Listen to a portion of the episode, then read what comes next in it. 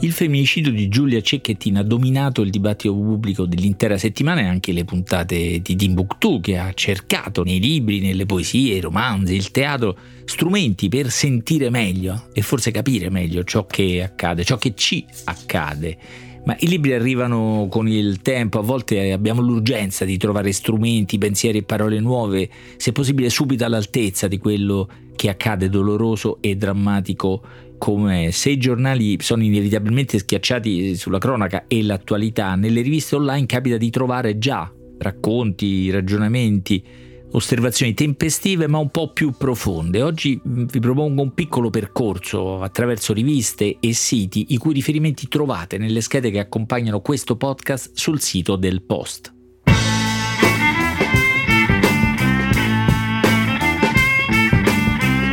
Questo è Timbuktu di Marino Sinibaldi, un podcast del Post che parla con i libri.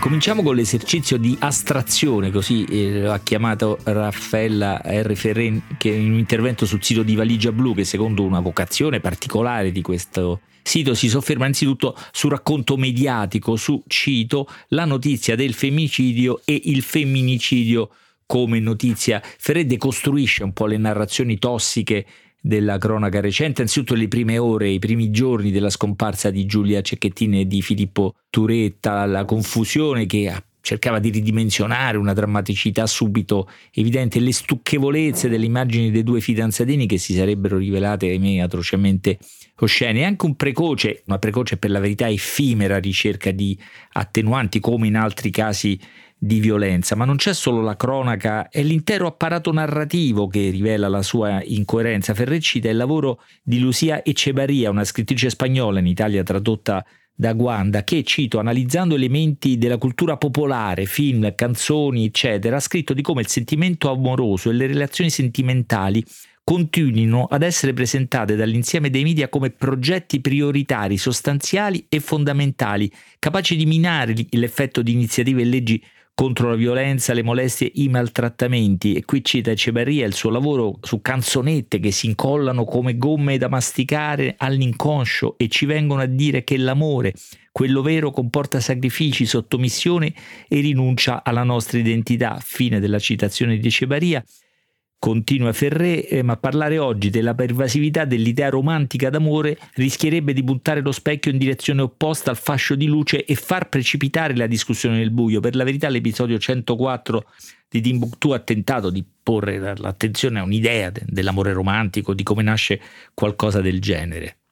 La seconda obiezione riguarda la, la rimozione e i silenzi maschili. Ormai le donne, e Cebaria è un esempio di questo lavoro, parlano continuamente di questo, femminicidi e violenze, ma gli uomini fanno altrettanto, si chiede Ferré, magari contriti, dispiaciuti, allarmati, ma reticenti, secondo Ferré. Li vedi scuotere la testa davanti alle telecamere, loro non c'entrano, no.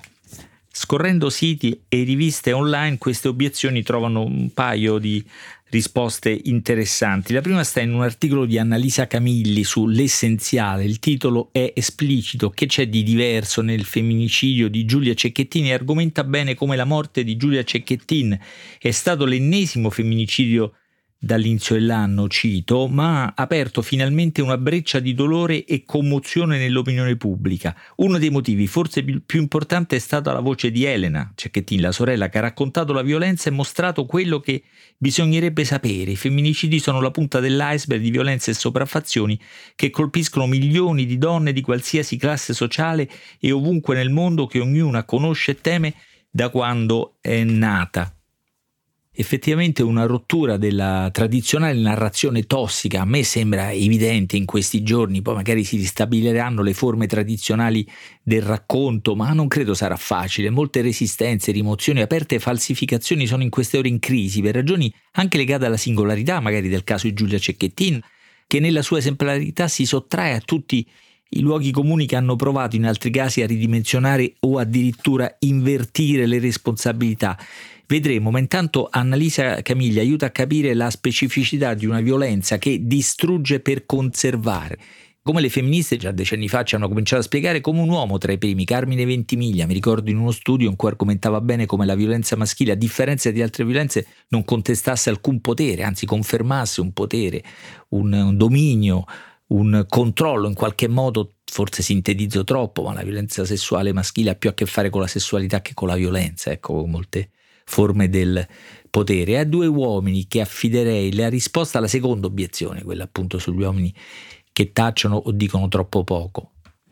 Qui devo aprire una parentesi, perché per evitare ogni forma di auto riferimento trascurerò volutamente le cose interessanti che il Post ha pubblicato in questi giorni su questi temi, in particolare l'articolo dove si riflette sull'identità di genere maschile, tornate alcuni di questi argomenti e alcune di queste voci. Lorenzo Gasparrini, tra gli autori con, tra autore con altri di un libro che ha un titolo che dice tutto, perché il femminismo serve anche agli uomini, ora in Valigia Blu, anche lui su Valigia Blu, il suo intervento spiega perché agli uomini dovrebbe importare parecchio dei femminismi per uscire, lui dice, dai condizionamenti tossici essi stessi. Li elenca: immaginarsi destinati al ruolo di breadwinner, cioè di capofamiglia, arrogarsi il diritto di parlare dei corpi altrui, non considerarsi come genere, scambiare i propri privilegi sociali per caratteri innati o casualità sociali, imparare a mascherare e nascondere la propria interiorità fino ad ammutolirla. Di questo immaginario malato, dice,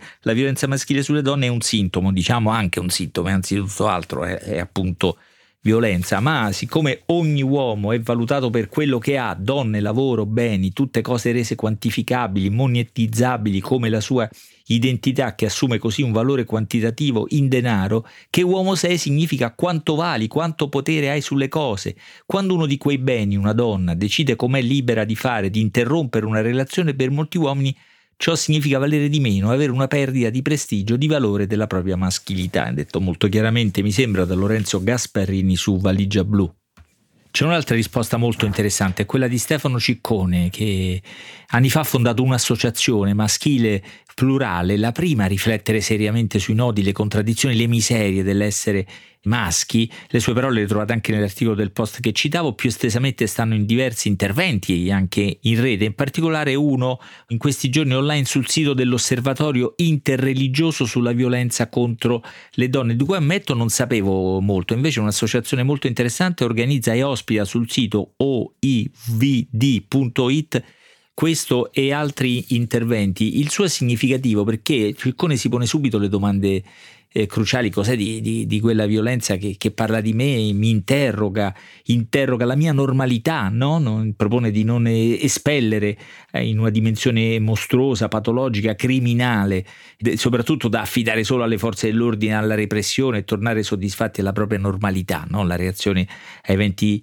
come questi che invece interrogano la nostra normalità e la nostra capacità di cambiarla. Tra l'altro propone un'associazione, un confronto veramente urticante, veramente scioccante tra i versi di Ovidio e le chat dei stupratori di Palermo.